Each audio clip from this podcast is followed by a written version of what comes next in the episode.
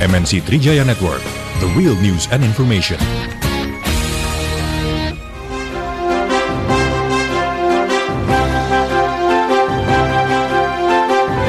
Trijaya Hot Topic Pagi.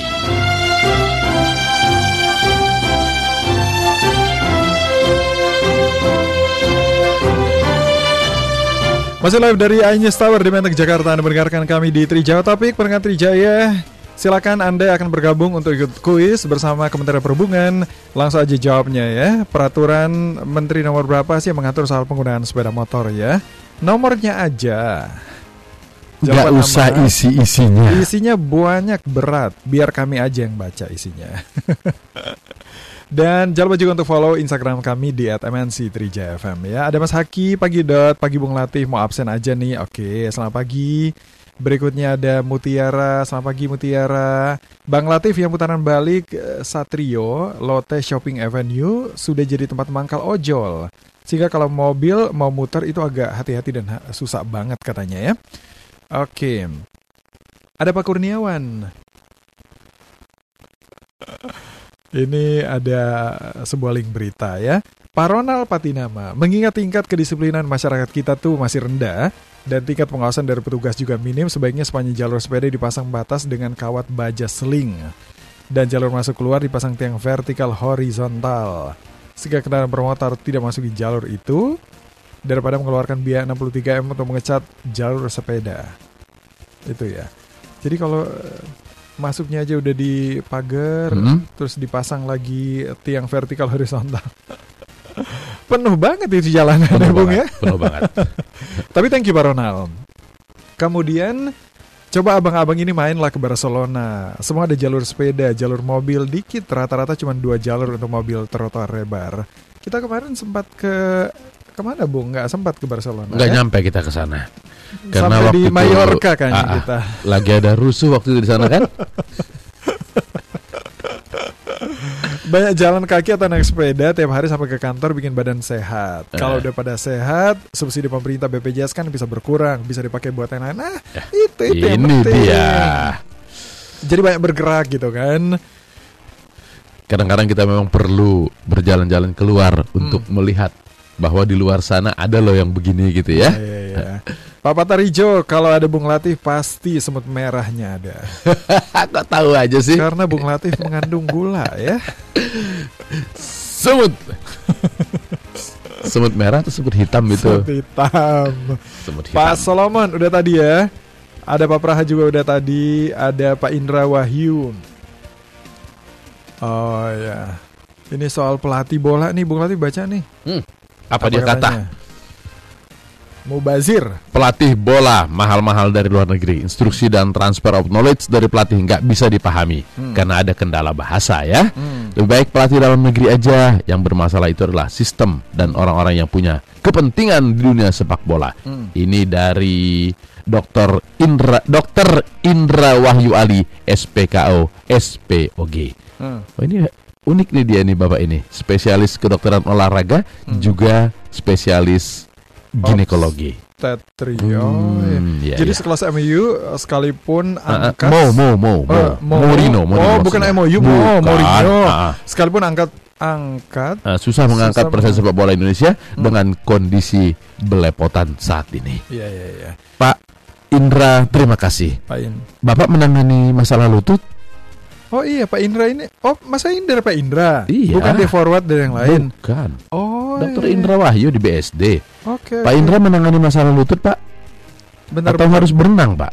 bentar Pak Indra kita ini nomornya ya. Ada tuh, dah. Boleh boleh nanti kapan-kapan kita ngobrol dengan Pak Indra. Udah, Dokter ada. Indra. Dokter Indra Wahyu. Dia seorang spesialis kedokteran olahraga. Boleh Dan juga nih, Bung. Obsgin juga ya. Ah, Nanti saya hubungi deh Pak kalau Indra. kita bicara soal olahraga dan yang lain. Iya. Thank you Dokter Indra. Soal lutut boleh. Apakah lutut harus berenang di kolam renang satu setengah miliar baru sembuh? Kemarin ketemu yang ini CEO Investri Ah, ah. yang minggu lalu kan. Iya. Pas abis talk show dua, eh bro, suka lari ya? Ah. Ah, enggak. Kenapa? Kok badannya kayak pelari gitu? Oh, sedap. Oh, bukan main. Enggak, saya olahraga paling badminton itu Ah. kan seminggu sekali Ah. gitu kan. Kalau teman saya Bung Latif dia pelari. Ah. Terus dia bilang, "Wah, kalau badminton kan itu bahaya buat lutut katanya, katanya."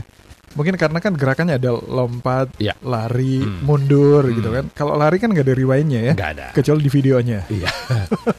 Bung Dan- Latif pernah nggak lari mundur? Eh, dan kalau lari kan kita yang mengatur sendiri. ah, Mau cepat, mau gimana gayanya. Kalau badminton ada yang mengatur kita, lawan main. lawan main. Kalau misalnya dan emosi dia kita. dan emosi. Betul. Kalau dia drop, kemudian dia lob kan kita harus lari pontang-panting. Oh, Kalau iya. lari nggak ada model begitu. Iya, betul juga ya. Iya, Betul juga ya Bung ya Latif ya. Makanya saya nggak mau badminton lagi. Oh, gitu. Walaupun saya dulu sampai prestasinya porda lah levelnya. Porda. Oper-operan sama Mbak Ida maksudnya. Oke, ada ini nih Bang Wesley Huta Galung. Kakak-kakak, jangan sampai pelatih timnas sepak bola kita duet dengan Poppy dan Sandra ya. Itu mereka bagian pijat aja ya. Selamat pagi Kang Gun Gun. Kang Gun Gun sedang mengarah ke area kantor kita. Dia nggak jalur sepedaan. Enggak, Enggak ya. dia lari. Eh, ini Pak Hidayat di Cilangkap. Yang nyinyir program jalan untuk sepeda mungkin dia terbukti sebagai masyarakat yang nggak sehat jiwa dan raganya. Kurangi nyinyir, banyakin, Banyakin olahraga. Itu dia. Kata Kang Gun Gun harus seimbang sebetulnya, bukan nyinyir. Jadi kalau pagi lari, nah hari Jumat dia ada acara nih buat Ah. anak-anak muda milenial yang mau memahami politik. Boleh. Silakan datang ke kampus Universitas Pancasila. Ah. Di sana ada Kang Gun Gun, kemudian ada beberapa politisi yang muda dan jelita. Oh. Hehe. Kalau kayak kita rakyat jelata boleh datang nggak? Ah, ya, ya. Eh, MC-nya pasti teman kita kan? Siapa? Asari. Oke. Oh, udah ada jalur satu tamunya. Ini Oh, ada penghapusan IMB. dihapus atau dimudahkan atau gimana sih? IMB itu izin mendirikan bangunan. Dan juga AMDAL, kan? analisis Mengenai dampak, lingkungan. Benarkah demikian? dikeluarkan oleh Kementerian BPN dan ATR. Oke. Apakah memang seperti Kebalik, itu? ATR dan BPN. Oke. Sudah ada Menteri Agraria dan Tata Ruang Kepala BPN Pak Sofian Jalil. Selamat pagi Pak Sofian. Selamat pagi. Pagi. Pak Menteri. Dodi dan Latu di sini, Pak kabar? Baik sekali. Ini langsung rame ini katanya IMB kenapa dihapus sama AMDAL? Ada pertimbangan apa sih Pak Sofian? Ini mas, sekarang IMB itu ngurusnya rumitnya luar biasa. Mm-mm, Mahalnya nggak ketulungan kadang-kadang. mm-mm. Punglinya juga, aduh, kadang-kadang itu ya, tentu tidak semua. Dan tidak ada eh, apa itu eh, kepastian. Itu kalau anda pernah ngurus IMB, itu pusingnya tujuh keliling, ya kan? Iya iya iya. Nah, sehingga banyak sekali komplain perusahaan mau bikin pabrik yang akan menciptakan lapangan kerja. Katakanlah masyarakat juga mau bikin warung, mau bikin apa namanya, eh, mau bikin eh, eh, properti katakanlah yang menciptakan lapangan kerja. Tapi ngurusnya setengah mati. Kemudian setelah ngurusnya rumit dan macam-macam, biasanya nggak dilaks nggak nggak nggak di- ada yang ngawasin lagi Mm. Akhirnya banyak orang mengatakan di MB jadi izin untuk melanggar. Kan? Izin melanggar bangunan. Bukan. Yang sini seperti itu. Lalu sebab itu pemerintah ini kan bagian dari reformasi, bagian dari eh, apa program Pak Jokowi, reformasi birokrasi, reformasi regulasi, memudahkan birokrasi apa mem- memudahkan regulasi dan juga kita reform birokrasi. Salah satu adalah masalah IMB. IMB itu tujuannya untuk apa sih? Tujuan IMB kan untuk keselamatan, untuk kenyamanan, untuk ketertiban, Mhm. untuk segala hal-hal yang kita anggap ideal dan baik, ya kan? Kalau tujuan itu bisa kita capai dengan standar, standar yang kemudian harus dilaksanakan oleh siapa pun yang membangun, ya kan? Kemudian dilengkapi dengan pengawasan dan enforcement, Mm-mm. maka izin itu sim- simpel aja. Di negara-negara lain mereka bikin permit cuma melapor aja, ya kan?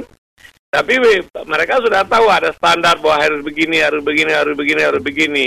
Nanti pengawas bangunan, inspektur bangunan akan datang mengecek eh, satu apa seminggu sekali, dua minggu sekali. Kalau tidak sesuai dengan standar dibongkar bangunannya. Mm. Jadi orang takut gitu loh. Jadi prosesnya mudah, ya kan? tetapi efektif. Jangan cuma ngurusnya lama, setelah jadi tidak ada yang peduli. Oke. Kenapa pilihannya menghapus Pak Sopian? Kenapa bukan memperbaiki sistem atau memudahkan mendapatkan uh, sertifikat IMB tersebut? Kita bicara secara ekstrim, kalau bicara uh, memperbaiki orang nggak menjadikan perhatian gitu. Hmm. Kalau IMB kita bilang dihapus, kan jadi ribut orang. Oh gitu tujuannya. Wake up call. Iya ya. iya iya. Wake up call. Ah, ah. Secara policy, pemerintah terus melakukan peneliti apa, riset, diskusi, fokus discussion group dengan semua pihak, Hmm. ya kan? Hmm. Opsi-opsi ada opsi yang paling ekstrim, hapuskan IMB, tegakkan standar, Hmm. ya. Ah, tegakkan standar, perkuat, perbanyak pengawas, ya. Nah, itu yang pertama, itu ekstrim. Nah, yang ekstrim yang kedua adalah permudah IMB Hmm. ya kan? IMB kalau misalnya kalau standarnya sudah bagus, kemudian Pemda memerlukan anggaran, memerlukan PA dari IMB, oke. Orang melapor, ya kan, report agar permit, mungkin bisa dalam tempo dua jam gitu atau Mhm. satu jam. Hmm. Kemudian ada standar dia fakta integritas bahwa IMB harus begini-begini, tiket. Saya akan comply kepada standar bangunan yang telah diterbitkan seperti ini. Hmm. Kemudian kita lengkapi misalnya dengan rencana detail tata ruang, ya kan? Di daerah sini boleh dibangun satu lantai, daerah sini bangun tiga lantai, daerah sini bisa dibangun 50 lantai, ya kan? Nah, teken. Hmm. Lalu setelah itu diawasin. Hmm. Nah, jadi itu lebih cepat izinnya nggak lama, nggak berbelit-belit. Kemudian, aduh, ada lagi yang melaporkan misalnya. Setelah itu diskusi dengan tim, Hmm. timnya punya selera, selera lain. Pet gedung harus begini, dia bilang nggak bisa. Wah, itu bisa panjang lagi. Oke. Jadi eh, itu opsi kedua. Hmm. Opsi ketiga, IMB eh, apa namanya sebagai notifikasi, kemudian standarnya dia teken dan pengawasan diserahkan kepada pihak lain, Nah, kepada pihak independen. Itu kan sebenarnya semua hal itu bisa dilakukan kalau ada konsultan yang yang independen. Nah, cuma memang harus kita ubah mindset masyarakat, mindset Iya. masyarakat dan birokrasi dari kurang perizinan ya less permit Uh-uh. more standard and enforcement itu Ya, jadi Jadi- eh, penggunaan dari IMB dan AMDAL itu untuk memperhatikan aspek-aspek keselamatan, kemudian memperhatikan lingkungan, Hmm. tidak otomatis menjadi hilang berarti dengan kebijakan ini, Oh, Pak. enggak enggak enggak bahkan kita sangat concern tentang lingkungan jangan sampai misalnya karena nggak ada izin eh, apa nama IMB atau nggak ada izin lingkungan Hmm. ya lingkungan itu pun sudah ada peraturan menteri eh, apa itu eh, LHK bahwa bisa di waive kalau sudah ada eh, standar eh, apa RDTR ya, Hmm. detail ruang. Tetapi kita juga sangat concern kalau misalnya tidak ada standar yang ketat nanti yang datang kemari misalnya pabrik-pabrik buangan di negara lain yang merusak lingkungan, merusak udara kita, merusak air kita, itu tidak boleh, itu harus ada standar. Katakanlah misalnya itu ekstrim, katakan bahwa you bisa bangun apa pun di sini pabrik dengan standar Euro 4 misalnya. Hmm. Kalau itu masa si IMB kita, MDAL kita lebih baik daripada Euro 4, Hmm. ya kan? Jadi kita sama standar Euro 4, do it Ya. misalnya, ya kan? Kalau sekarang walaupun orang datang ke sini dengan standar yang paling tinggi tapi harus mengikuti prosedur sini ngurusnya berlah berbulan-bulan barangkali bertahun-tahun gitu. Oke. Jadi pemerintah Jokowi ingin membuat masyarakat mudah dalam melakukan berbagai hal Hmm. tetapi kemudian eh, eh, apa namanya proteksi lingkungan, proteksi keselamatan itu terjamin. Tetap terjamin. kita, Ya. Mulai kapan ini, Pak? Pak Menteri mulai kapan ini? Hah? Kebijakan ini mulai kapan diterapkan? Ya, kita masih tetap diskusikan, kita panggil wali kota, kita panggil bupati yang progresif, mendengarkan apa keluhan mereka, bagaimana cara mereka mengatasi gitu loh, ya, supaya jangan sampai saya selalu berprinsip seperti pegadaian, Apa itu? menyelesaikan masalah tanpa, tanpa masalah. Iya iya iya iya. Itu yang paling penting Pak karena begitu Bapak ngumumin tanpa IMB udah banyak yang ribut. Ada aturan aja dilanggar gimana kalau Lagi ditiadakan nggak? itu IMB sama AMDAL gitu. itu logika orang Uh-uh. gitu yang keliru. Uh-uh. Sebenarnya selama ini eh, bukan izinnya yang jadi masalah, pengawasannya nggak ada. Pengawasannya gitu. nggak ada. Jadi kalau kalau udah nempel ada di situ gedung ini IMB otomatis sudah nggak diawasin. Padahal ketika penerapan bisa saja belok-belok dari waktu izin Pak ya. Iya, Itu iya. dia. Oke lah. Ah, Ya. Baiklah, Pak Sofian mudah-mudahan nggak jadi sekedar polemik, tapi nanti menjadi kebijakan yang Betul. handal buat kita semua, Pak ya. baik, terima Ya, kasih. Terima kasih Pak Pak Menteri. Terima kasih selamat Ya. pagi. Nah, itu menjawab pertanyaan dari Anda ya soal penghapusan UMB, AMDAL dan yang lainnya. Mau kasih komen langsung di sini di 0812111146. Boleh juga mention kami di akun Twitter dan Instagram di @mensi3jfm.